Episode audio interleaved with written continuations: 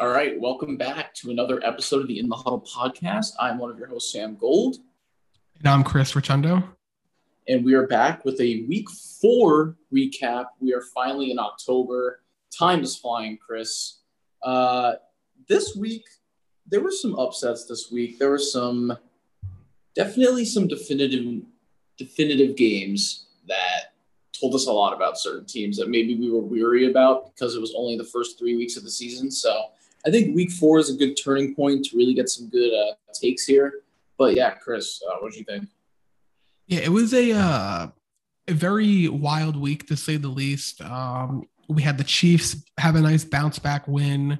Uh, the Titans, we'll get to that in a little bit, but um, Urban, Urban Meyer, my take about him getting fired by the halfway point of the season is looking more and more like it's going to happen as the days go goes as the days go on. But this season is shaping up to be some some a season that is going to be great. I'm liking what I'm seeing so far. A lot of offense, a lot a lot of teams are playing pitiful defense, and uh, yeah, I'm just excited for Week Five. I mean, we're recording this on Thursday, and we have the Rams and Seahawks tonight. I'm I'm looking forward to it, Sam yeah, the Seahawks uh, bringing out their ugly greens, but we'll talk about that in the game uh, preview. Just one more thing before we get to the intro music. Uh, just want to say, Chiefs won this week, and all three of my fantasy teams won this week. So, I just, here's the thing: we're exactly like the Chiefs this year. All my teams start off one and zero, then one and two, and now we're two and two. So, if we just follow the Chiefs, we'll probably make the fantasy playoffs, right? so, oh man. So I guess it was a good week for me, but yeah, I'm ready to talk about week four, and let's roll the intro music.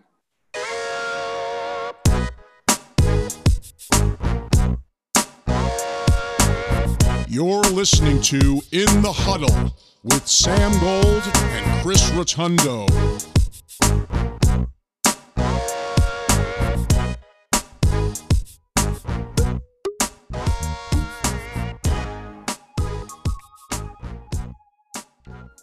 All right, and let's just start recapping the games about week four. Let's start with a very exciting Thursday night game between the Jacksonville Jaguars and the Cincinnati Bengals. Um, Sam, I'll give my thoughts really quick and then I'll jump over to you. The Bengals didn't lead all night. The Jaguars looking like they're going to get their first win. And basically, it became the Joe Burrow, and I'm going to butcher this name. And oh, what's his name? Uzomah, Uzama, oh yeah, the tight end, yeah, Uzomah. he had a, he had literally his best game ever, 95 yards receiving. Um, Joe Burrow throws that screen, gets it out perfectly. It was like a 30 yard catch and run, and it sets them up perfectly for the game winning field goal, and they get out of there with the win. Yeah, this was all Jaguars first half, all Bengals second half, and I think we can all agree the turning point of this game is when the Jags were up 14 nothing almost going into halftime, or maybe 14 3, I can't remember, but um, I think 14 nothing going into halftime. And the Jags had it fourth and goal, I think, on the one or two, and they were about to go up 21 nothing. And the Bengals, they really they strung it together and they stopped them. And that's when the momentum kind of shifted. Joe Burrow got his groove back at the second half, you know, connected with Ja'Marr Chase, like you said, CJ Uzomah. Um, and just really routed the Jaguars in the second half. And, you know, knowing my dad, I know probably what he was going through that entire game, especially in the first half of, all right, we had a good run. Of course, we're to lose to the Jaguars on prime time. Like, such a Bengals thing to do. But you know what? They actually rallied together and really put together a good second half and came out, you know, last second field goal with the win. And I think both quarterbacks looked very good this game. I think finally Trevor Lawrence had a game where he could show out, not make too many mistakes. But um, Chris, I know the main thing coming out of the Jaguars that you probably want to talk about is maybe Urban Meyer. yeah, um, I don't want to. I mean, we, we we all know what he did at the bar and everything. Uh, I just really can't believe it. Uh, when I first heard about it, I wanted to say that it was fake just because of how shocked it was. I don't know what coach doesn't fly back with their team. Um, I really feel that he I don't feel like he did. We know that the locker room is already lost. Uh, when your coach doesn't fly back with you after a, a, game like this, when you lose on a heartbreaker, um, and your coach isn't there, that really just says a lot. I was very skeptical about hiring Urban Meyer headed into the season. You give Tim Tebow a shot. That was kind of weird, but you know what? The fans were all for it. And then you have this when you're seen at your bar, don't fly back with your team, and you pull off actions like that. Um, just really not a good look for him.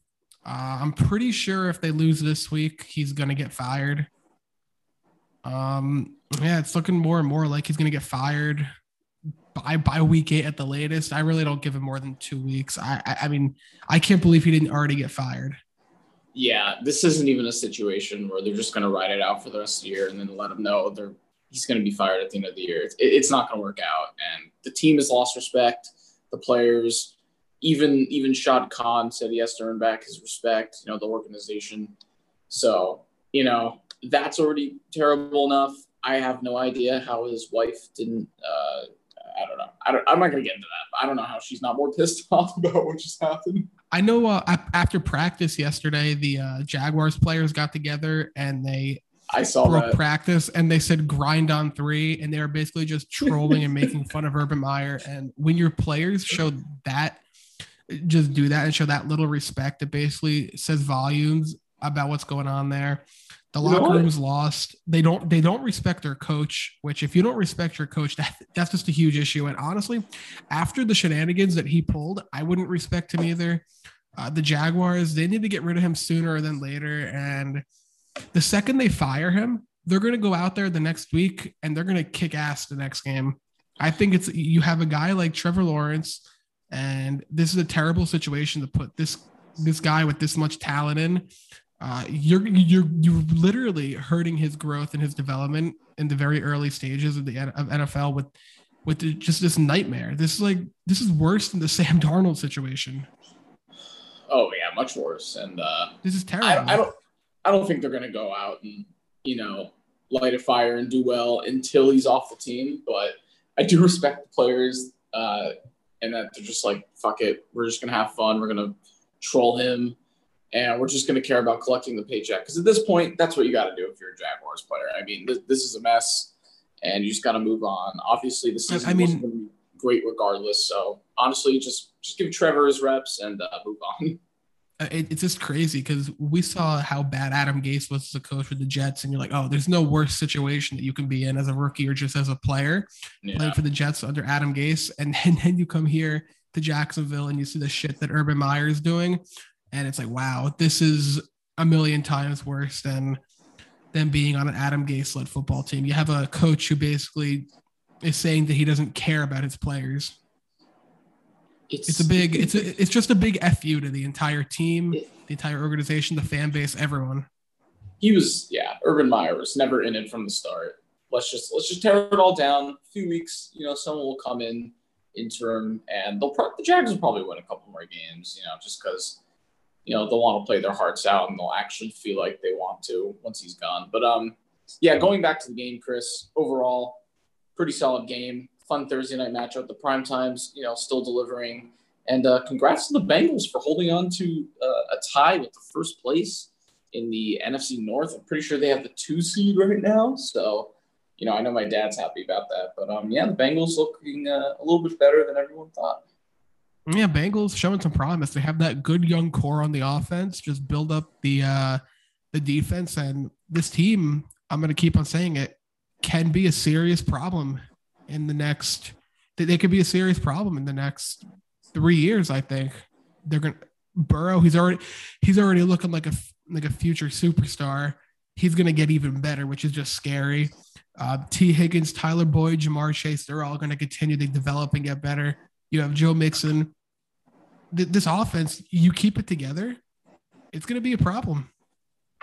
And you know, a question that people had coming into the season: Will the offensive line hold up? And so far, it's, it hasn't been bad. And you know, there was a guy they drafted, Jackson Carman, I think in the second round, and then Jonah Williams, which I was talking about in the preseason. You know, for a few weeks, the guy who was supposed to be left tackle, and he's been showing out so far, uh, back from his injury, so that's good. And you know, when you look at the Penei Sewell uh, versus Ja'Marr Chase, you, you, can't hesitate but say the Bengals absolutely have you know won that. Uh, won that pick so far. So we'll see what happens. Especially after pre- after preseason with Ja'Marr Chase dropping everything, everyone, including me, we're taking our victory laps and saying that was such a mm-hmm. dumb pick, this and that. And you kind of look at it, and Ja'Marr Chase, he's looking really good. Week one, he just comes out there, catches a touchdown on that deep ball, and ever since then, he's just been he's just been playing really good. Yeah, rookie rookie of the year so far, at least for me. Definitely, no, I 100% agree with that. All right, Chris. We'll move on to the one o'clock games. We'll start with a, uh, a doozy for the Titans. um, you you kind of you kind of predicted this that this could very well happen, but the Titans yeah. they, they blew it in overtime, twenty seven to twenty four on a missed kick to tie up the game in overtime at the end. And honestly, Titans just they just weren't feeling it this game. It was it was all Jets for the most part. I can't believe I'm saying that. Yeah. Um. Julio Jones got ruled out. We already knew AJ Brown was going to be out. Then Julio Jones gets ruled out. Uh, and then you're down to your number one receiver is Nick Westbrook, Ikhine. And you know that, that's not good when when he's your number one. Um, Their backup running back one. had the majority of catches. yeah, who, who was it? Uh, uh Nicholas Westbrook. Oh, Jer- Jeremy McNichols. Yeah, he had yeah. I think twelve targets, like ten catches, something like that. Um, but you, it's unlike who was it last year? The, the Browns when they had no wide receivers. I remember that. Mm-hmm. You, you, you at least have wide receivers playing. I, um, I didn't think that it was going to be as much of a blowout as people said. I did text Sam once Julio got rolled out, and I said that this feels like a spot that the Jets could win without any Julio. Um, the Titans defense is awful. They gave up 27 points to the New York Jets we knew this Titans defense was bad, but the way the Jets have been playing, I didn't I didn't think they were going to put up 27. I thought the Jets were going to keep it close. I felt there was a chance that they could have got the win. Uh, but as I said, I said the Titans were still going to win. Uh, the Jets somehow come out here and pull up the upset. I think this is going to be the Jets' only win on the year. This was no. this felt like such a honestly, honestly, the Jets are such a team to do this one or two more times, just like they did last year. I, at this point, I know I'm a hypocrite because I literally said last week the Texans were their only shot not to go 0 17. But it was kind of just blindly put right in front of me. Like now, now that they beat the Titans, I've kind of opened up. Oh yeah, the Jets are just one of those teams that will just upset a random team. Listen, going winless in a season is a is really hard to do. It's really hard to go winless. I don't care how bad the roster is. You're gonna find a way to win some games, especially if it happens later in the season with some with a lot of these teams with a bunch of banged up players, like the Titans injury injury report, I think had something like 15 players on it. It was yeah. crazy how many injured guys they have. Um, and when you're missing your number one and two wide receivers, it's gonna you're gonna be in for a long day. And that's exactly what happened here. I mean, the Titans they got lucky at the end of the game. Um, what happened? Did they? Did the Jets get a penalty? That that's what it was, right? Yeah. set up the Titan. It was on. I think it was on fourth down too. So the Jets were trying to lose the game, and then you know Tannehill got lucky threw a nice touchdown pass and tied up, and then you know the Titans are so lucky to even have Derrick Henry in this game because it was, was like a, it, it was a passing interference call on fourth down that gave him the uh the first down again. We had Derrick Henry he had another good game. He's on pace for like 560 touches, which is crazy. I don't know how he's going to be able to hold up with that kind of pace, but the Titans are just going to feed him the ball 20 plus times a week, and he's getting about three catches a game now, which which is huge for him. Yeah, he had 157 yards and a touchdown. There, there was one run in overtime where he almost broke out and just won the game. But uh, the Titans, if they if they didn't have Derrick Henry, they would have gotten they would have gotten beaten by probably more than one score against this team. I mean, honestly, the Titans were just. I know, I know they had injuries, but they were just not. They were just not feeling this game, and it, it was rough to watch. And as a Titans fan, hearing that the Jets took the lead for the first time ever uh, in this game in their entire season is probably pretty depressing to hear. but um, the Jets, Zach Wilson, I mean, he did look good. He had a couple really nice throws, and I think the Jets fans needed to see that and needed to have this win so they wouldn't absolutely go ape shit for the rest of the season over this guy uh, against this guy. So, you know, nice to have Jamison Crowder back as well. He had seven catches and a touchdown, and uh, Corey Davis looked good. So, you know, the Jets got a couple pieces here. So, you know, if Zach Wilson you know, has a few more games like this, they could definitely sneak out an upset win or even a win against bad opponents. So we'll see. Definitely. All right. Now let's move on to our next game, the Lions and the and the Bears. Matt Nagy came out and said that Justin Fields will be the starter for the remainder of the season. Um, I think that's a smart thing to do, but let's focus on this game. It seemed like the Bears, they had a full week to game plan with Fields. Um, and quite honestly, it seemed like they were trying to protect him. David Montgomery, he did get hurt later in the game, but while he wasn't, he had 23 rushes for 106 yards, two touchdowns. They only let Fields throw it 17 times, but that's what a lot of teams like to do with rookie quarterbacks, run it a lot more and kind of just protect them. And you know, Fields, he uh, did he have any? Did he run at all? I don't think he ran at all. He had three carries for nine yards, which doesn't really three carries for nine yards. Yeah. All right. Yeah. All right, all right. Now I'm looking at it. So his his rushing ceiling should be higher, but it seems like the Chicago Bears are really trying to protect him right now and trying to get him to learn NFL defenses and how to work an NFL offense. Uh, it was versus the Lions. I think this was a spot that I think Bears fans needed to see. I think this the it was a good moral boost for them. Yeah, I mean Bears fans shouldn't be too excited uh, because uh, you Lions. should beat the they, Lions, they even if they had Andy Dalton. But um, let's talk about where, where the hell has Allen Robinson been this year? What is going on with him? He is, I know in fantasy he's an absolute bust, and I think he only had I don't think he's had three catches for 63 yards. So in PPR, I think that's his highest yardage total this year, and he, he had nine nine point three. He had nine point three points this season. Yeah, uh, Allen Robinson. not, not, He had nine point three points this game, not not season. Yeah, he's been he's been quiet. It's looking like the Darnell Mooney show. I know Darnell Mooney's really coming out. He was he was good last year, and now he's coming out as the uh, number one target for Fields. Uh, David Montgomery with the injury, he thankfully avoided what a torn Achilles. Uh, no? I thought it was his knee. I thought it was like an ACL or something. I, I think yeah, was, I'm not exactly sure, it, but though.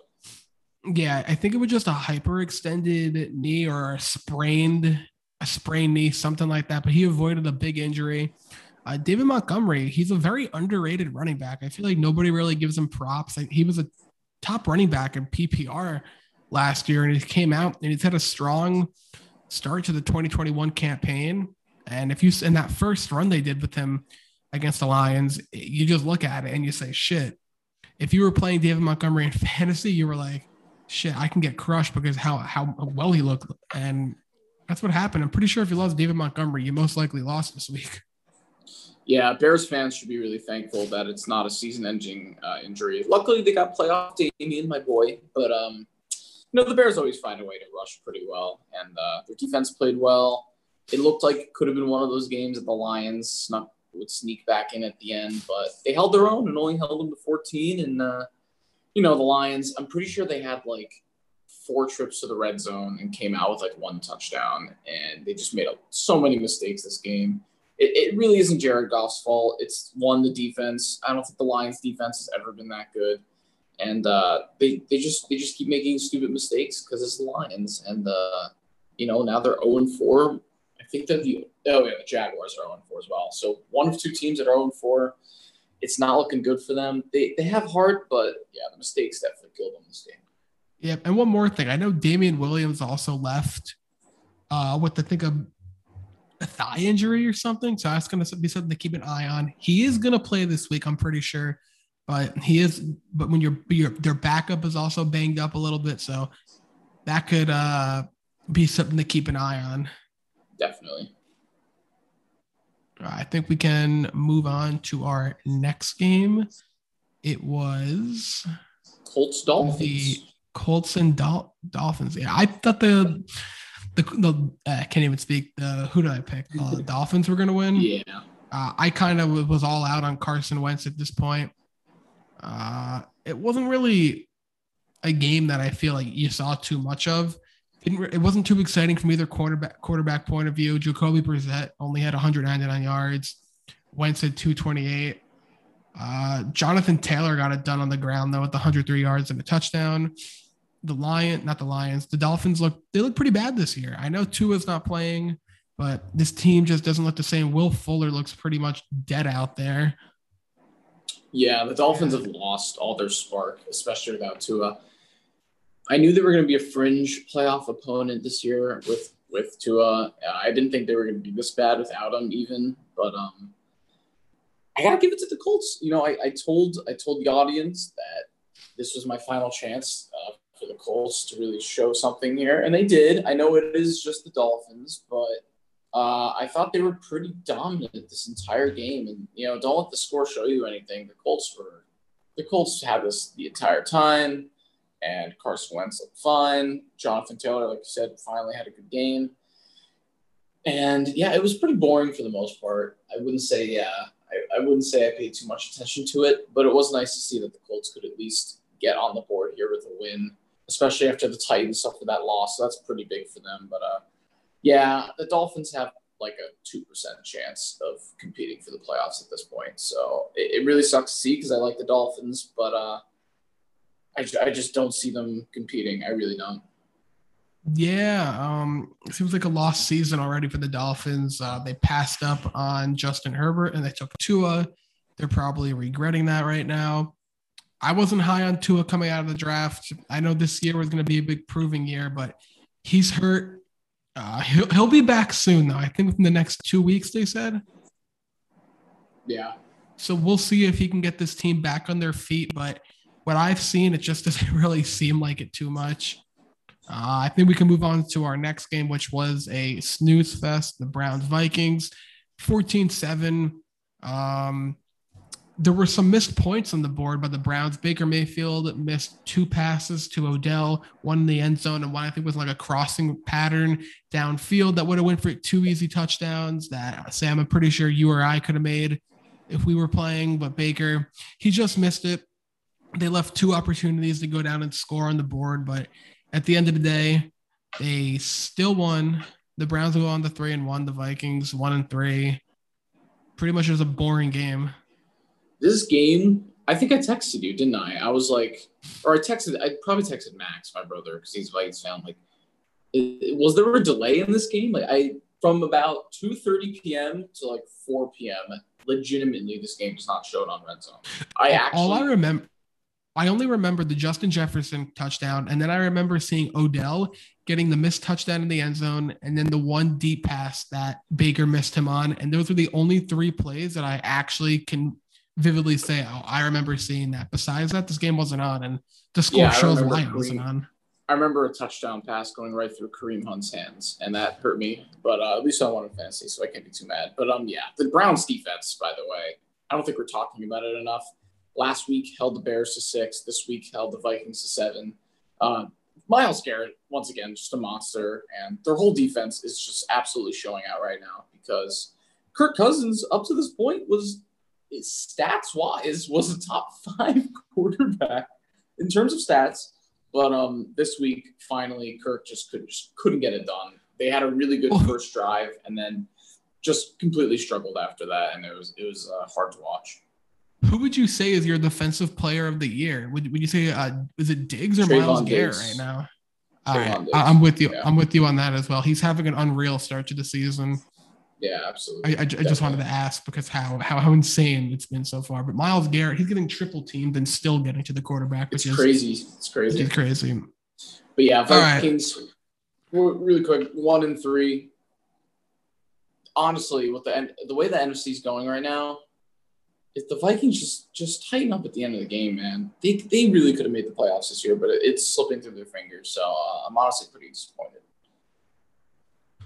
Yeah, they have an exciting team. It just was one of those weeks that this game had shootout potential written all over it headed into the game. But if the Browns hit those two opportunities, I think the game would have been totally different. I think the Vikings would have came out way more aggressive, and it would have just led to more of a back and forth game it's funny because I predicted that game to be, yeah, really high scoring back and forth. And then the next game we have to talk about here, I predicted to be 14 to 12, and it ended up being 34 to 30. We're talking about Washington versus Atlanta. Washington comes out with the uh, victory here.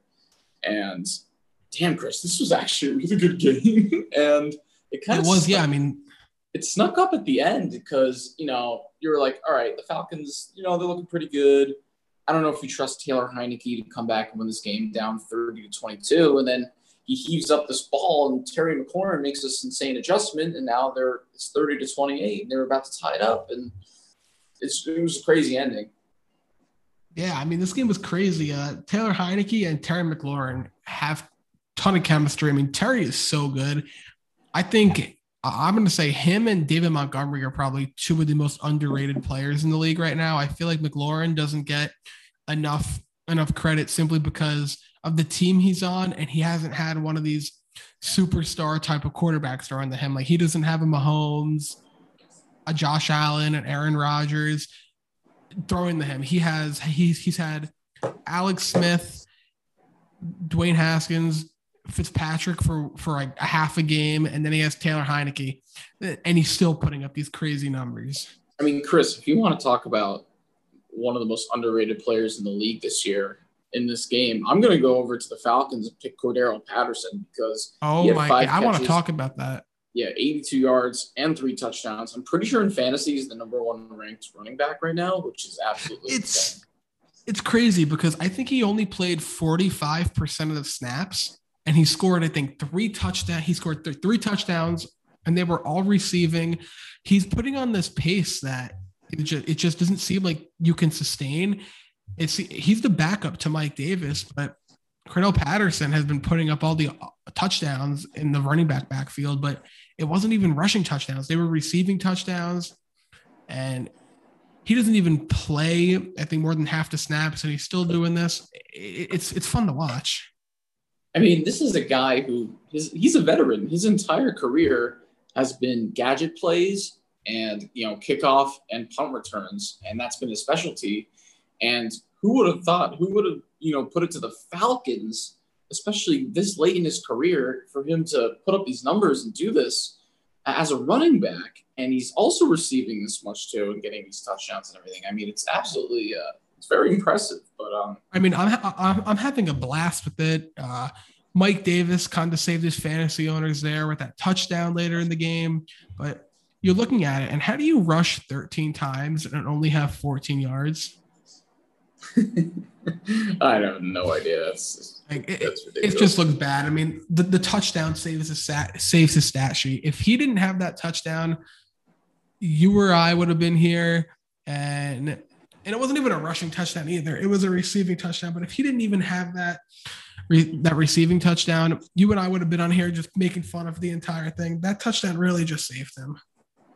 Yeah, to be fair, the, the Washington's defense has been terrible, but the run defense hasn't been you know horrible. Um, and Chris, this this the end of this game here. I mean, I guess you could say the Falcons blew it again because they were up 30 to 22 and 30 to 28, and then on fourth down, Taylor Heinicke just kind of lofts it up to the right side to uh, J.D. McKissick, and then he just goes on a full-on sprint for about 30 yards and leaps over three guys right into the end zone. It was one of the best plays of the season so far, and I really didn't expect it coming out of this game that it would have so many uh, classic plays and, uh, a great ending. So props to the football team for you know getting themselves to two and two, especially when the Cowboys look like they might be running away with this and uh, you know, Taylor Heinicke, I don't think he gets enough recognition. 290 yards and three touchdowns, uh, only 10 incompletions. I, I thought he looked really good. And, uh, you know, Washington, something, something to look out for. Yeah, the one thing really quick, the Washington defense has not looked like the same defense it has last year. And I think that also has to do very much with Chase Young. He is sackless on the season. I don't think any of if you told me through four weeks Chase Young would not have a sack, I would have called you crazy. After that rookie campaign, he put on he put on just a monstrous performance. It, it was a clinic out there for him, getting to the quarterback week in and week out. When you come here through four weeks and he just can't get any pressure, I think he's going to get a sack one of these weeks, and I think it could potentially help this defense get going. But the thing is, this Washington defense, the reason I was so high on them not the Washington the team was because of their defense, and that's been their weakness this year. This defense does not look the same. It's done a it's done a 180. So this defense needs to clean it up. Uh, I don't see it getting back to the level it was at last year, but if they can get some of that mojo back on the defensive side, this football team will be super competitive. But if that defense isn't if that defense just can't get going, it, it could be a long year. I know they're two and two. They have a lot of winnable games in their schedule. But as long as Heinicke can play consistent, not turn the ball over, and the defense can play above average, I think they can have a, a pretty good year. I know, and I was the one who said that I like everything but their quarterback. And right now, Taylor Heinicke is the one who's stringing everything together and keeping them in, and totally has been overlooked. And uh, yeah, just a weird season for them so far. So definitely keep an eye out on how they do. Yeah, it's gonna be uh it's gonna be one of my favorite teams to watch throughout the progression of the year. All right, Sam, I think we can move pretty quickly to this next game. Bills Texans. Bills win 40 to nothing. Um, Josh Allen has a good game, but Stefon Diggs did have over 100 yards. He just didn't have a touchdown. We're still waiting for that Diggs 150 yard game with two touchdowns. It's coming. It is coming really soon, I think. Dawson Knox had two touchdowns. Uh, the Texans, Davis Mills, 87 yards. And uh, yeah, it's really about it. I just want to give a really quick recognition to my boy Dawson Knox. Uh, I traded away Gronk this week and picked him up, and he got me two touchdowns, 20 fantasy points. So I love you and uh, keep doing it. but yeah, Texans suck. Davis Mills, four picks. Not surprised. And uh, Bills' second shutout of the year in four weeks. Pretty impressive. Yep. All right. Let's start moving through these games pretty quick here. All right. Giants Saints. Um, this Saints team not looking like the Saints team we saw from week one. You lose to the Giants in overtime. Saquon Barkley slowly started to come back to the Saquon that we're used to seeing. Daniel Jones, he hasn't looked bad. He's been looking pretty good. Uh, they got Kenny Golladay more involved. They got Kadarius Toney more involved. Um, John Ross, his his second game off the IR, looking good. It was just a solid all around offensive game for the Giants, and they upset the Saints. I mean, the Giants they they made a great comeback in this game. They were down twenty one to ten. Oh, voice crack. And uh, you know they put up a touchdown, got the two point, and then they also tied it up at the end of the game, and then they had they won the coin toss, and I'm pretty sure Giants fans usually wouldn't be too confident in scoring right away in overtime, but they marched right down the field. Saquon got the winning touchdown, and uh, they really took this from the uh, Saints home opener here. And uh, tough for the Saints. They've been super inconsistent so far this year. Uh, I'm just gonna expect them to be up and down every week and just end up end up maybe like nine and eight, eight and nine at this point. But um, yeah, they de- they definitely want Michael Thomas back. You can tell. And uh, but Daniel Jones, 28 completions, over 400 yards, and two touchdowns. That's very impressive. I'm glad to see he's actually showing out this year. And uh, Kenny Golladay as well, 116 yards. He's finally getting his touches. Kadarius Toney just came back from uh, from injury, and he got six catches, 78 yards. So I think the Giants, you know, they were their last two games they lost by uh, one or maybe two. The Washington game, I think they lost by one or two, and then they lost by a game-winning field goal last week. So they could very easily be two and two, three and one. And uh, I think this is an important win for them to get their confidence back up and uh, impressive by the Giants. Yeah, one more thing, really quick, more so a fantasy type of thing. The Saints team needs to start utilizing Kamara out of the in yeah. the passing game more. I mean, they're not even using him. He's their best offensive weapon, and you're not even passing it the passing the ball to him. And as a fantasy owner of him, I'm selfishly saying this. You got to get him more involved. Um, he's playing well this year, but he needs that pat. He needs that receiving upside to really hit his true potential. As I took him third overall in my league, and he's he's doing fine. He's just not living up to what I would expect coming out of Alvin Kamara this year with no Michael Thomas to start out the year. Jameis Winston, a gunslinger who you knew was going to throw the ball a lot. I just expected, I expected a lot more passing work for him. I think he's on pace for 40 receptions this year, which for Alvin Kamara saying he's only going to get 40 catches, that is very unlike him. Yeah, very very weird start to the season, but um, good for the Giants. Both New York teams get their first win this week, and uh, but Chris, we'll move on. Uh, I guess I'll give my thoughts first. It's the Chiefs game. The Chiefs came out on top, thank God. 42 to 30. I'll start with the defensive side of the ball. I'll start with the negative, just get it out of the way. Um, holy shit, our defense sucks. It's it's worse than 2018. I've been saying this last couple weeks already. We, I think we're last in getting to the quarterback as a pass rush. I think we're dead last in run defense as well. Uh, pretty much our only bright spot, like I've been saying, is Tyrann Mathieu, And even he didn't look too good in this game.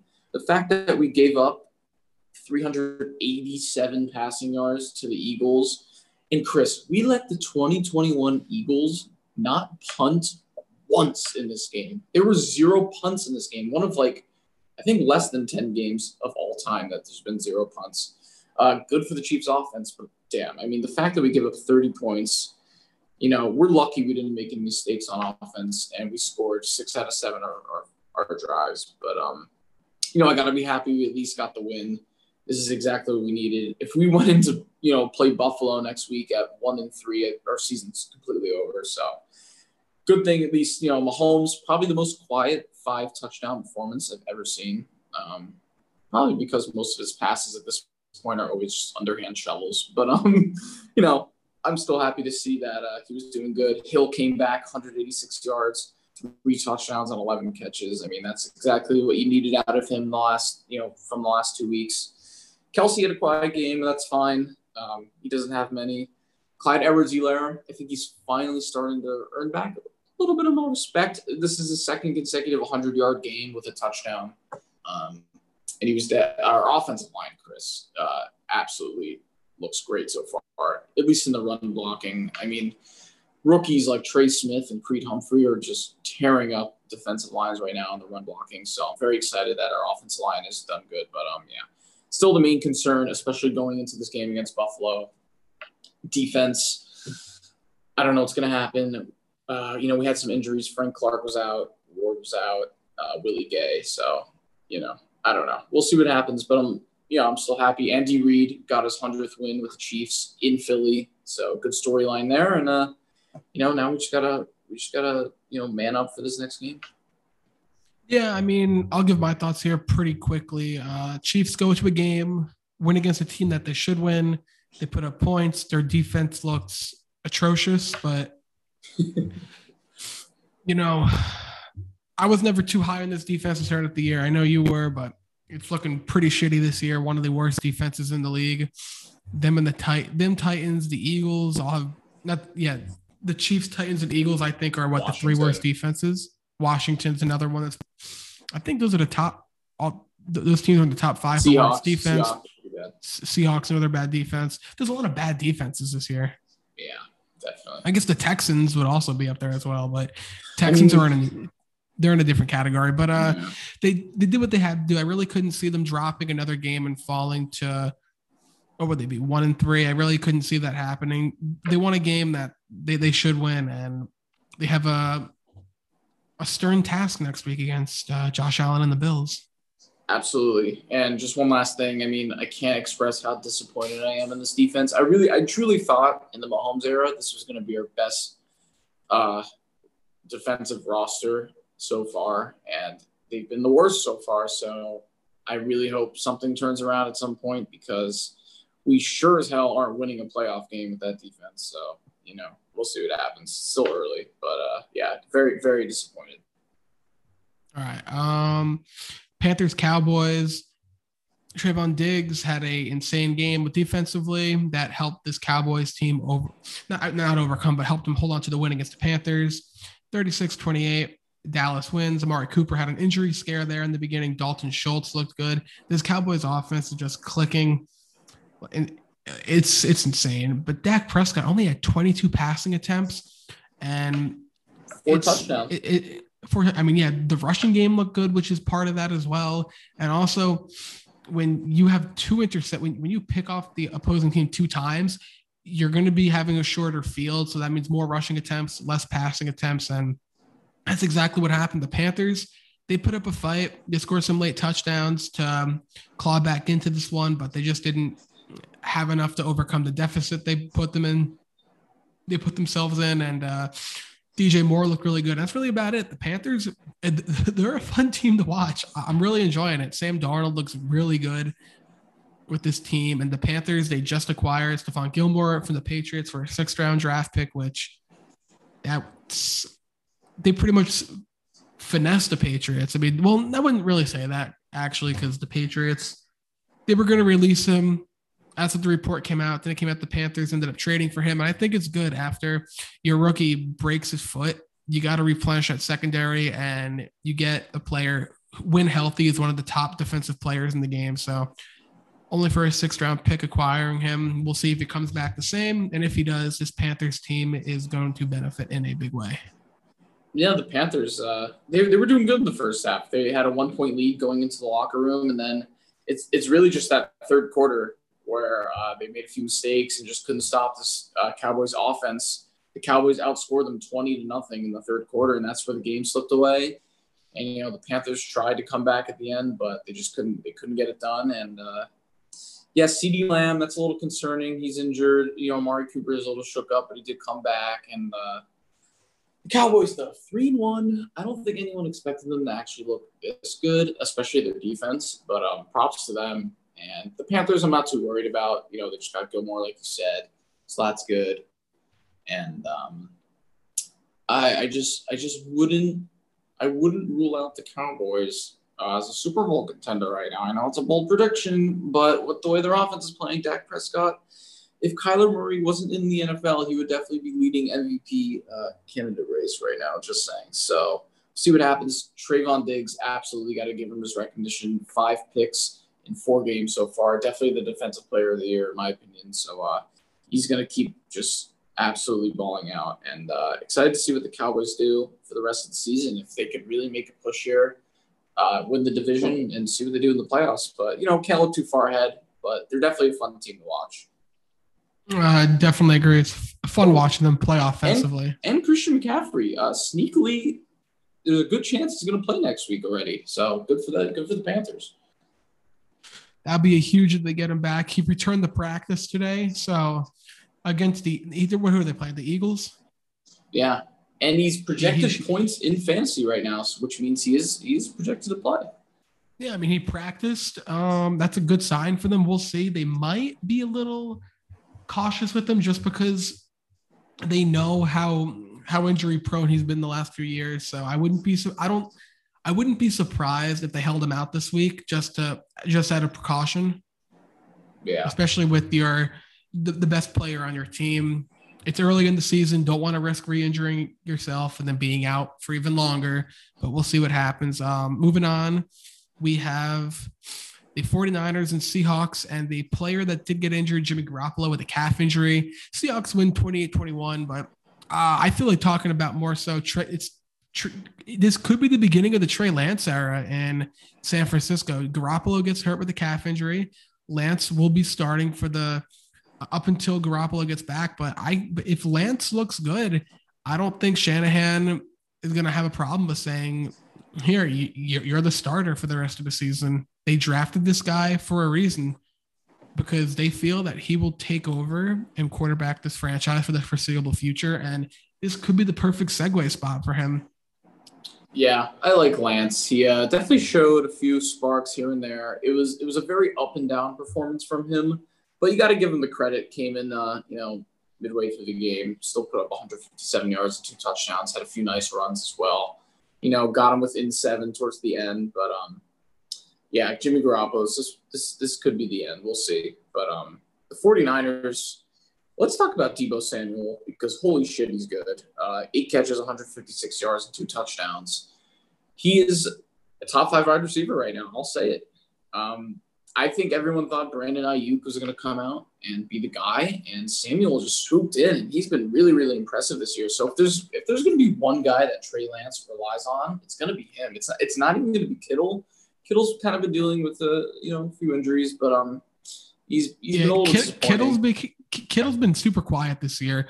I feel like we're all just waiting for him to have something like Diggs to have one of those explosion games when he has over 100 yards and a pair of touchdowns. But we'll see what happens. Like now we got to see who is Trey Lance over these next few weeks going to really be emphasizing on. What are the 49ers are, are going to do? Are they going to have a conservative game plan for him? They're going to let him just be able to do whatever the hell he wants. Is he going to be favoring the tight end? Like who's who? What's what, what's he going to do? This is what we're going to have to see I'm, I'm, I'm excited for it. Yeah, me too. And for the Seahawks, they're they're I, I don't know I don't know what to make of the Seahawks. They're always just weird and unpredictable. you know, Russell Wilson will always come out and make his, you know, his great plays like he did this week with that one touchdown where he got, you know, duped in the backfield, spun around, and then just lofted a nice one to the corner and got a touchdown. But um, yeah, Seattle's just all over the place. I don't trust them to win more than one playoff game at this rate. So they're lucky they got this win. Kind of relied on Garoppolo getting injured because they were not doing well in the first half uh, whatsoever, and then they kind of just marched back, took control on offense, and uh, overall, kind of a kind of a weird game. I think both teams would put it past them and just be like, you know, let's get out of here. We're both two and two. Let's move on. But um, yeah, that's all I really have to say about this one. Yeah, uh, I know Chris Carson has a neck injury, which he could be out for tonight's game against the Rams. But um, we'll see what happens. Seahawks are one of those teams that Russell Wilson could come out, have a streak, and Russell Wilson could get his name thrown back into the MVP conversation for a little bit. But this defense is so bad the offense is it's consistent, and you're going to have either Tyler Lockett week when he goes off or DK Metcalf week. But this week was one of those when neither one when one player really didn't particularly go off. It was kind of just a quiet game all around. Yeah, you, look at the you look at the you look at the box score. No one had over 100 yards uh, receiving. Russell Wilson had under 150 yards passing, 149 yards and two touchdowns. It was just one of those weird, quiet Seahawk weeks, but um, it's going to be interesting to see because the Seahawks team is definitely nothing close to the Legion of Boom era. That, that's way behind them. So it's kind of a new new day in Seattle. I don't I don't know. If I'm Russell Wilson, I know he had that dispute with them. People thought, oh, he could be wanting out, and they kind of resolved it. But I don't know. It's not looking too good so far in Seattle. I know they got a win. They're two and two. It's still early, but I'm really not sold on Seattle. Yeah, and uh, they never lost more than two times in a row with Russell Wilson, so they kept that streak alive. All right, Chris. Yep. Cardinals Rams. People thought it was just going to be the game of the week, rightfully so. And the Cardinals. It was not showing out. It was not that. The only undefeated team left at four zero. Oh. They beat the Rams thirty-seven to twenty on their home turf. And uh, this game was this game was pretty fun in the first two quarters, but then I don't know what happened, but the Rams they just they just couldn't keep up with this Cardinals offense. And damn, I mean Kyler Murray right now, you know, wasn't crazy, 268 yards and two touchdowns, but definitely in the MVP race. Uh, probably he's leading the MVP race right now. Right now, yeah, definitely, and uh, just on all facets. I mean, you know, Chase Edmonds, James Conner combined for 170 rushing yards and two touchdowns. AJ Conner has four touchdowns on the year. I know. He's, he's looked mean, well. He's looked well recently. I mean, it, Kyler Murray doesn't even have to rely on Hopkins. It, it's just this entire offense is going off now. No, I mean, you can pick this a guy is a, a great. And they're really scary, really, really scary. And yeah, the Rams, I mean, I'm not worried about them, but you know, they just slipped up here in a game that they they could have won you know, the Rams, they got their loss out of the way um, against a Cardinals team that is really shutting me up right now because of how good this team looked. I had a lot of question marks at the end of the year. They're 4 and 0. Um, I never questioned the talent on the offensive side. I kind of just questioned the ability from the coach. And right now they're 4 and 0. Things look to be pretty peachy over there in Arizona. But I remember I I like this receiving corps. They have Hopkins, they have AJ Green, a veteran. They have Rondale Moore. Well, Hopkins is also a veteran as well. But you have these two veterans who AJ Green was once a top receiver in the league. And you have DeAndre Hopkins, who is considered a top receiver in the league. And you have this young guy, Rondale Moore, who he can be really good in the future. You have Christian Kirk, another guy who can always explode. So this team offensively is one that they can go toe to toe with anyone. Defensively, they, have looked pretty good so far they held the Rams in check. The Rams were just one of those sluggish games. Nothing that Cooper Kupp didn't really show up. It was he kind of came back to earth, which was good to see. Yeah. Um, um they kind of just came down to earth. I think Robert Woods needs to get into the passing game more. I know he did have a touchdown, but Van Jefferson did lead them tar- in uh, still a touchdown. Yeah, the um, the Cardinals, I would say, you know, we had the Bucks last year think you had them at like nine and seven. I had them like ten and six, and it was kind of the same thing with the Cardinals this year. And I think the Cardinals are becoming the new version of the Bucks right now, in that you know there were a lot of bandwagoners that were hyping up the Cardinals and saying, "Oh, this is the team to watch out," but then there was also a ton of people saying, ah, "Not, not yet, not yet. They have a good roster, but not yet." Just like the Bucks, but um, so far, I mean, they're looking like the leading you know team out of the NFC now. I, I think the Bucks are going to get really, really good towards the end of the year and prob- probably go to the Super Bowl. But and, the Rams, so it should be interesting. But I right now, I still think a, that the uh, the Bucks, Packers, and Rams are all going to be ahead of the Cardinals at the end of the year. Um, interesting. Very interesting. Yeah, I, the Cardinals they they are going to lose some games. Obviously, I don't see them going undefeated this year. That's just not going to happen. They they they will lose some games. You know, honestly, I'm not too worried about the Rams. It, if look, this division, every team's going to have about four to seven losses, and the majority of those losses for each team are going to come within the division. So, you know, take this. You know, it's good you lose to the Cardinals like this early on in the season rather than late when it matters for your division. Um, but yeah, the Cardinals still made a statement here, and uh, definitely a scary offense that has been hard to control. It was, it was, so it was a, it was a huge win. Um, Rams, yeah. like you said, nothing, nothing to, nothing to really worry about. They're going to be fine. They're going to bounce back. They're still a top team in the league. Yeah. Um, but Chris, moving on to the next game, I'm going to just tell you straight out with Packers Steelers. I honestly have really nothing to say about this game, so I'll just let you talk, and then you can move on to the next game. I really have nothing to say either. Um, there were no games that I was really interested in on Red Zone, to be honest. Fantasy, I had, I think, well, for my DraftKings uh, teams, I had Najee Harris in a few lineups, and I had Davante Adams. They were both in my cash game lineup together. So with that, I was really only just watching this game, and I was watching it, and it was just painful to watch. It's fourth and five, and you throw the ball behind the line of scrimmage from the Steelers. Uh, Packers won 27 17. Steelers, this offense sucks. It's third and long. You're throwing two yard dump offs. It's you got to convert on fourth down. You're throwing two yard dump offs. Like they just can't throw the ball deep. Um, I don't think the Steelers are going to bench Ben. They have too much respect for the guy. I don't think it's how they want him to go out. They're to, everyone's saying get Cam, this and that, but why would you do that? You're going to ride out the year with the guy. He's going to retire at the end of the season, and then we'll see what happens. But this offensive line is pitiful. Najee Harris, even with this terrible offensive line, is still showing promise. Like I just, he, he would be putting up crazy numbers if the offensive line was improved and if Ben wasn't throwing two yard passes every play. I think I just saw a stat. He's number one, I think, like broken tackles, something like that, which is which is crazy. I'll see if I can find that. But offensively, this team's a disaster.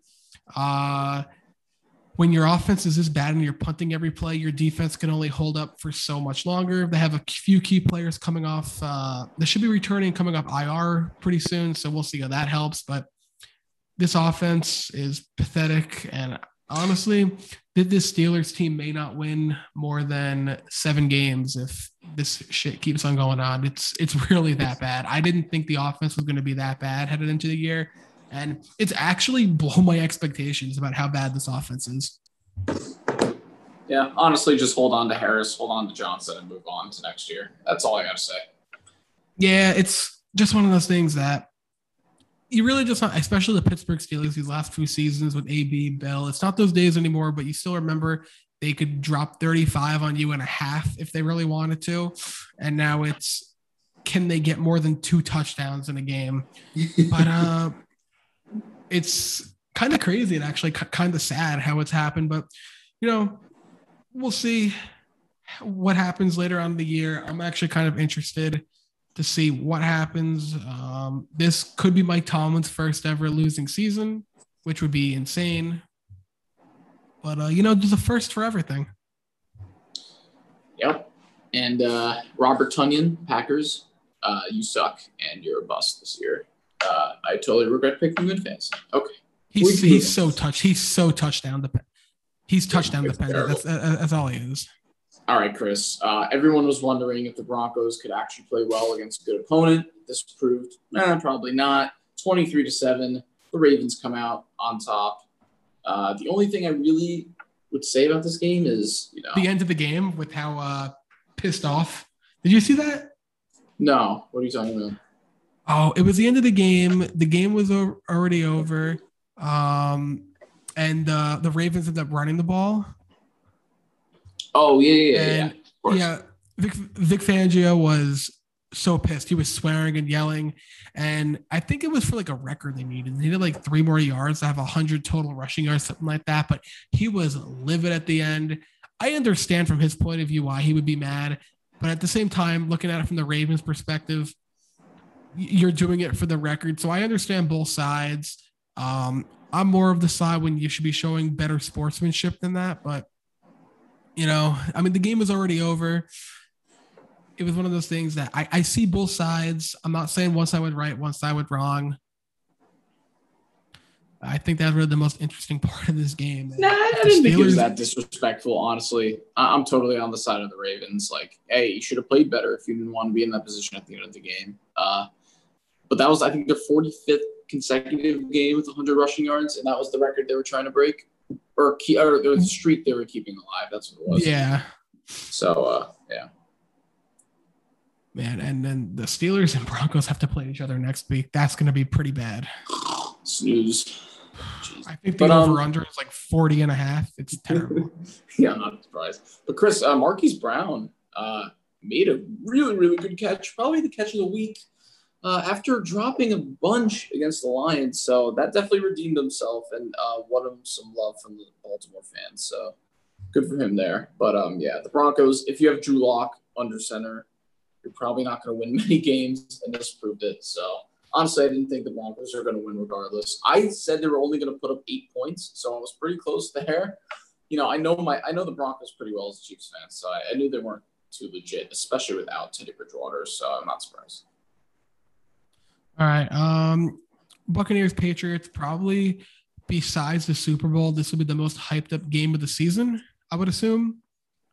Brady's Absolutely. homecoming. Absolutely. Brady's homecoming to New England, making his return ever since he departed from there. All that history, that dynasty that they created, and it, it was kind of what you would expect from this game. A rainy game, low scoring. It comes down to the to the last play of the game. Um, Brady doesn't really go off. Belichick holds him in check. Um, Mac Jones, he, he he looked good, but it was one of those games. It was at night. It was rainy. Uh, it was just everything you would expect from this game. It was kind of just straight out of a movie in a way. For the first time ever, and I'm honestly not surprised because it was against Belichick, but Brady kind of looked shaky at the beginning, like almost almost rather too excited or even a little bit nervous. So it was it was kind of interesting. It, it had that. to have been nervous. I mean, Yeah. he, he didn't come out and do his normal uh, warm up. It, it was a lot of emotions for him. I mean, this is a team that took a chance with you. Uh, you get thrown into a game after you get thrown into a game unexpectedly, and you go there and you win six Super Bowls and you basically not basically and you show why you're the greatest quarterback to ever play the game. Yeah. And if people were and then, worried, and, and then you and then you just leave and the reports come out it was on bad terms this and that and i, I would have been nervous as hell Yeah. Uh, luckily, they uh, made up for it by having 24 minutes together in uh, Tom Brady's locker room, him and Belichick at the end of the game. So uh, God knows what happened there. But um, back to the game. If people were worried about the Bucks defense, uh, they give up negative one rushing yards to a Patriots team that is usually always pretty good on the ground. So there's that. Uh, you do have to give Mac Jones his credit, though. Definitely his best game of the year so far. And they were a 56 yard field goal away from winning the game, which is pretty crazy. yeah uh, I, I don't agree with them going for it not going for it going for the field goal it's wet it's windy i would have taken your shot and went with it uh, I, I understand why you would go for the field goal but i felt you should have went for it on fourth down Yeah, it was the it was the safe move, and honestly, it was a very short fourth down. So yeah, you probably should have gone for it, especially with Mac Jones doing pretty well already. But you know, you can't put too much blame. They were still in a position to uh, you know have a chance to win there at, in a game that no one thought it was even going to be close. So props to the Patriots for keeping it close the entire game, making the Bucks offense kind of come down to earth a little bit.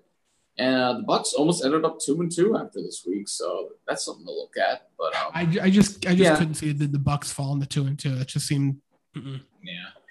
Plus, you know, the storyline Brady, he's got to win against all 32 teams, and, and he finally did that. You know, he came in, and you know, Brady always comes out the winner at the end of the day because he's the goat, and he just he just does Brady things. So, you know, he kind of had to go in there for the storyline and get the who, who is it? Uh, Favre, Peyton Manning, Drew Brees, and now Tom Brady are the only four quarterbacks in the history of the NFL to beat all 32 teams, which is I know impressive. I know. And when he walked out uh, onto the field, there there's a few cheers, a few boos. It was it was pretty uh it was pretty uh pretty cool to see uh, him return. So even as a Patriots hater uh, and a Chiefs fan, it was still a, a great football moment. So yeah, overall good game. You know what? I don't even care that the Patriots are one and three. You guys won six oh, rings. You were so dominant for so long. I mean, the only people that actually care about that are the Patriots. I mean, come on. You They're you were fine. so dominant. It's it's uncharted territory for a lot of them. A lot of them were, were born and they're Patriot fans and they don't know what losing is like. True, true. All right, Chris. Raiders, Chargers. Uh, the Chargers absolutely destroyed them in the first half, 21 zip. And then the Raiders kind of came back. You know, Derek Carr made a few nice throws at the end.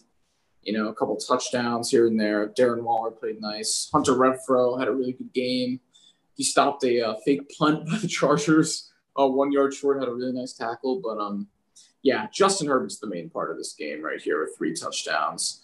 Um, only he's so good. He's yeah, so good. he is there's there's just something to the way he throws that ball with such power, and it just looks so good. And as a Chiefs fan, I'm scared as hell as this guy. We got to play against him for the next decade plus. So, damn.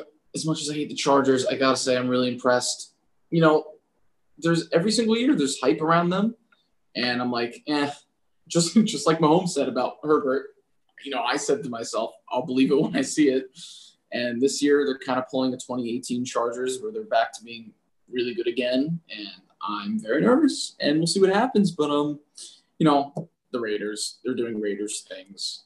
They're obviously not gonna go to the playoffs or whatever. But uh, you know, five and two, and they're gonna finish eight and nine. I'm telling you, that's what's gonna happen to them. No, Chris, the Chiefs play the Raiders in Week Ten, so they're gonna go into that game at like six and three or like five and four, and then they're going to lose to the Chiefs, and then they're just going to suck the rest of the season. That's what happens. As long as they start, they need to start out five and two for my for my theory to be correct about this. there you go.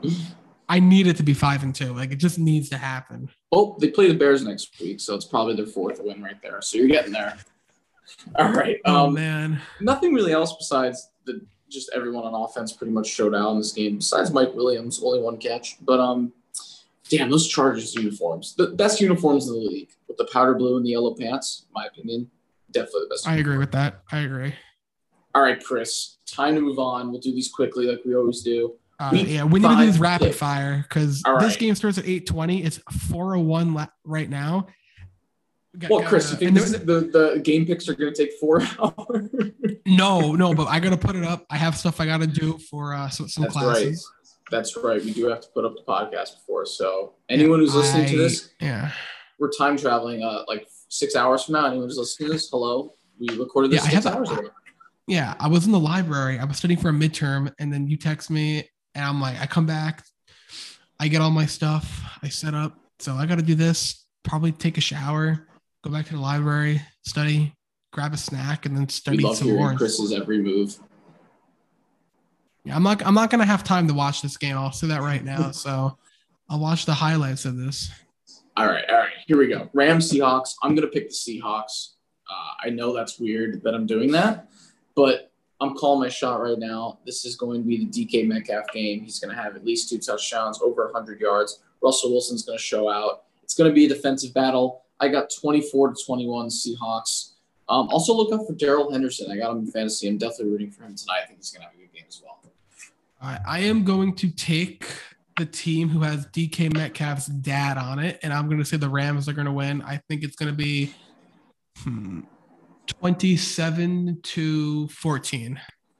Actually, yeah, scratch that. I'm still picking the Seahawks, but I totally forgot about Jalen Ramsey versus DK Metcalf. All right, uh, switch Metcalf to Lockett. There you go. All right, Jets Falcons, the London game that no one's going to be watching. I'm going to go ahead and pick. No, I'm going to pick the Falcons. I almost just. I'm going the with the Falcons. I really want the wanted Falcons. to, but I can't. This is such. This is such a you know a way for the Jets to come off a nice win and then just lose to the Falcons in London. So yeah. All right, I'm, I'm going with the Falcons Texans. on that one. Patriots. Yeah, honestly, if Tyrod Taylor was under center, I would actually consider picking the Texans. But yeah, I gotta go with the Patriots. Oh wait, uh, we gotta do score predictions. Jets Falcons. I got Falcons, uh, twenty-eight to fourteen. Calvin Ridley's not playing for the Falcons. I think Kyle Pitts gets his first career touchdown today. I'm going to go with Falcons are going to win 23 to 10. And then Patriots, I have. Uh, I'm gonna go 20, 22, 22 to six. I'm going to say I'm going to say it's going to be 20 to 3. Texans are so bad. All right, Lions Vikings. I'm gonna go ahead and pick Detroit Lions.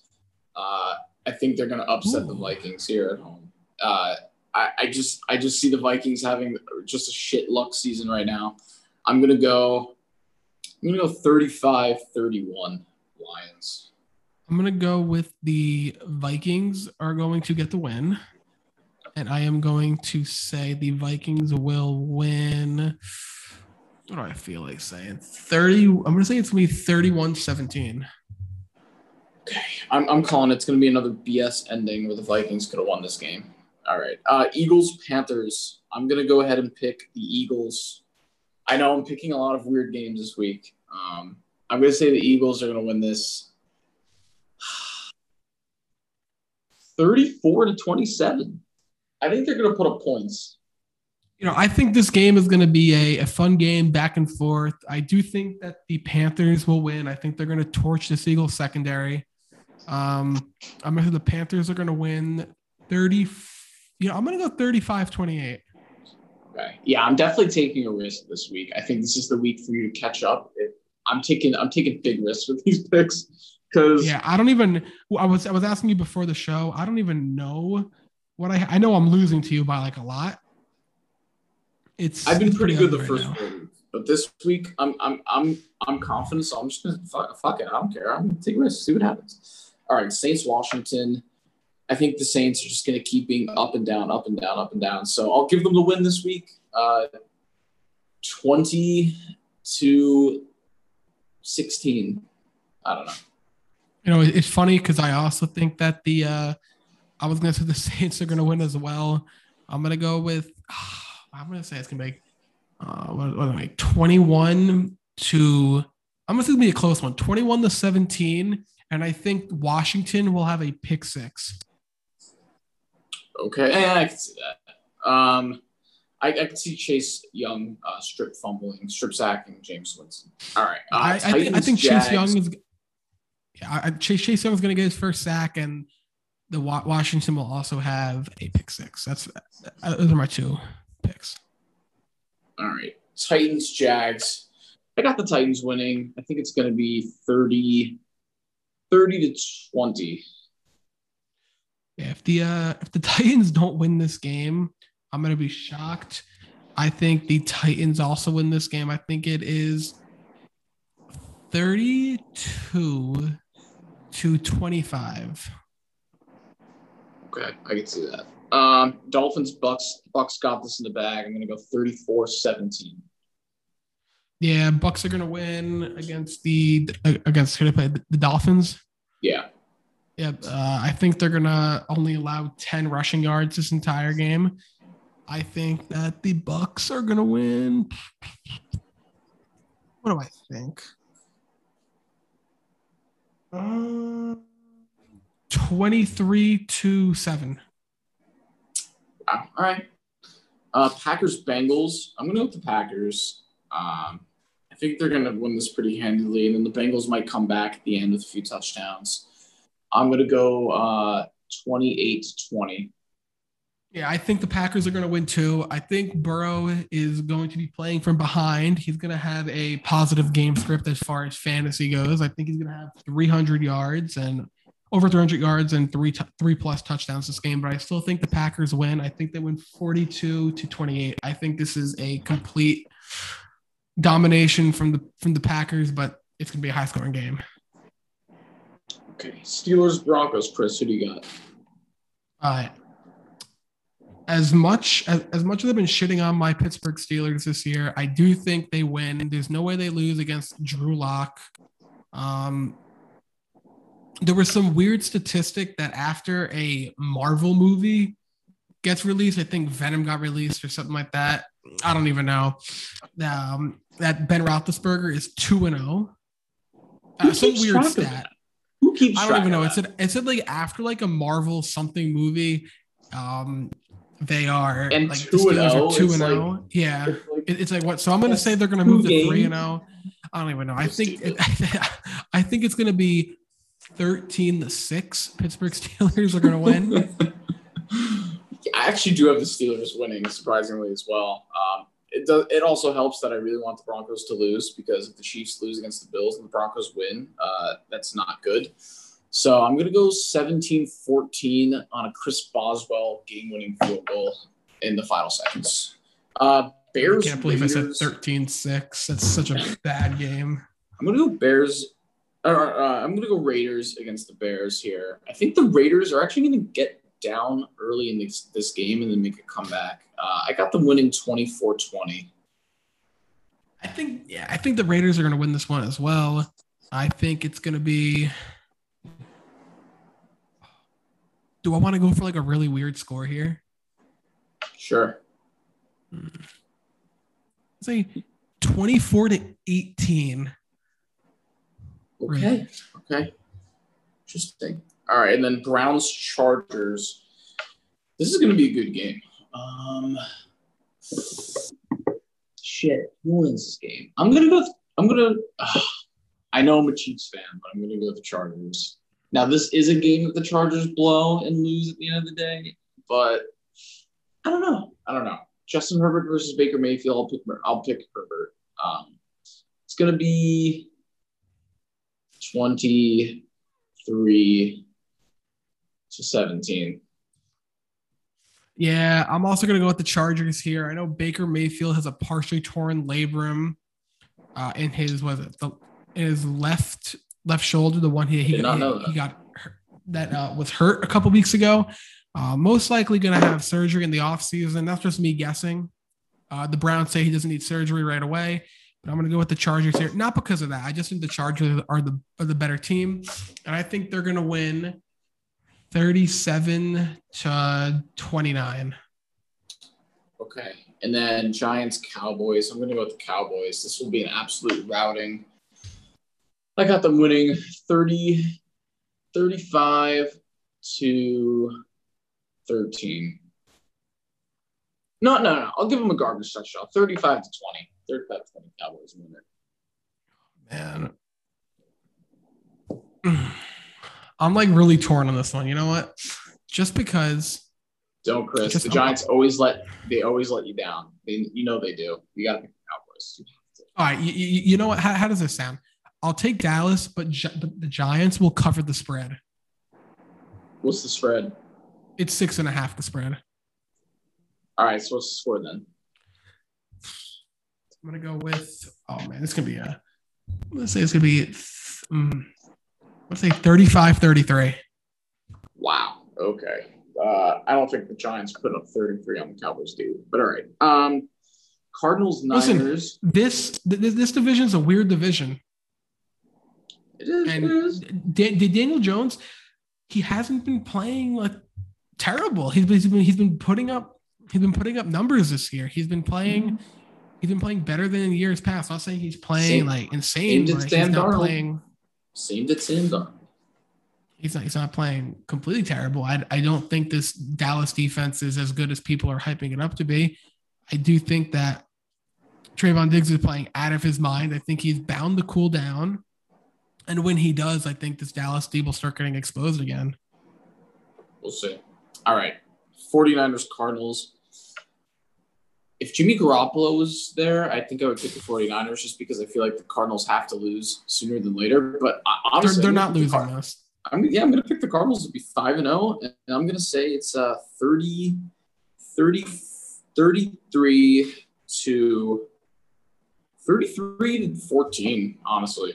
I'm going to say 26 14 for the Cardinals. I really don't think that Garoppolo, I mean, not Garoppolo, I really don't think Trey Lance is going to be able to do as well as some some might think this game. Uh, it's his first game with the whole week of prep.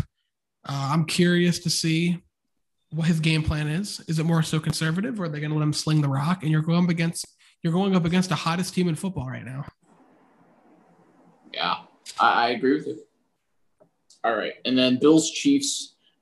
Uh, I am going to pick the Bills to win this game. Uh, I, I, I really honestly I hate saying it, and I hope to God I'm wrong, but uh, no, you know why am I picking the Bills? Obviously, the Chiefs winning is more important than the than the the score predictions. I, I don't know. I'm torn. I just don't. I just don't see the Chiefs giving up less than 35 points to this team. I don't. So, you know, no, I'm gonna I'm gonna pick the Bills, and I, I'm just gonna hope I'm wrong. That's it. Because that's what that I gotta go with my gut. That's what I actually truly think is gonna happen. What I want to happen is different, but what I genuinely logically think is gonna happen. I think the Bills are gonna win. I think they're gonna win 45 to 35. It's gonna be a very cheap surround. You know what? Game.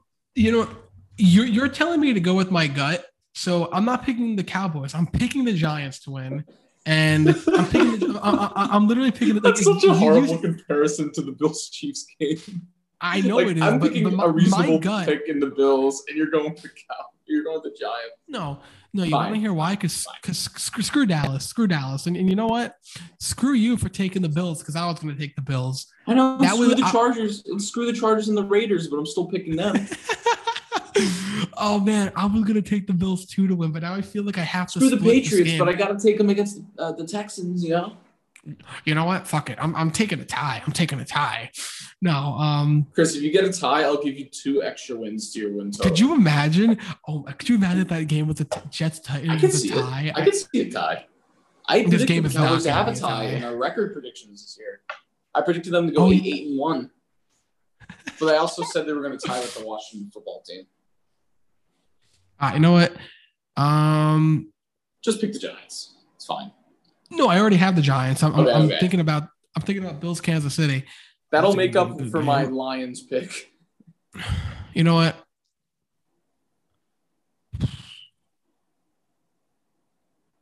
I think the Chiefs are gonna. I'm wait. I don't know. I'm like split. I want to. You know what? I'm not even gonna split this game with. You know what? Mm. I'm like all over the place now it's it's can you see the Chiefs being two and three? That's all. No. To pick the Chiefs. Chris, we got to move this along here. You got to pick something. No, right now. this is like a ten it's hour episode. Uh, you know what? Screw it. I'm just gonna do the Chiefs just for the split game. Okay, and then finally Colts Ravens. Uh, the Colts are gonna get their ass kicked. It's gonna be 37 to 17. Ravens. Yeah, I'm gonna say Ravens are gonna win. I I think it's gonna be uh, 25 to 14. All right, sounds good. Uh, but Chris, not really any more closing remarks. We really got to get this done here and get this you know episode uploaded for you guys. So thank you so much for listening. We'll see you back for the week five recap and week six preview. It's been a fun week, and uh, yeah, thanks guys for listening. We'll see you later. All right, later, guys.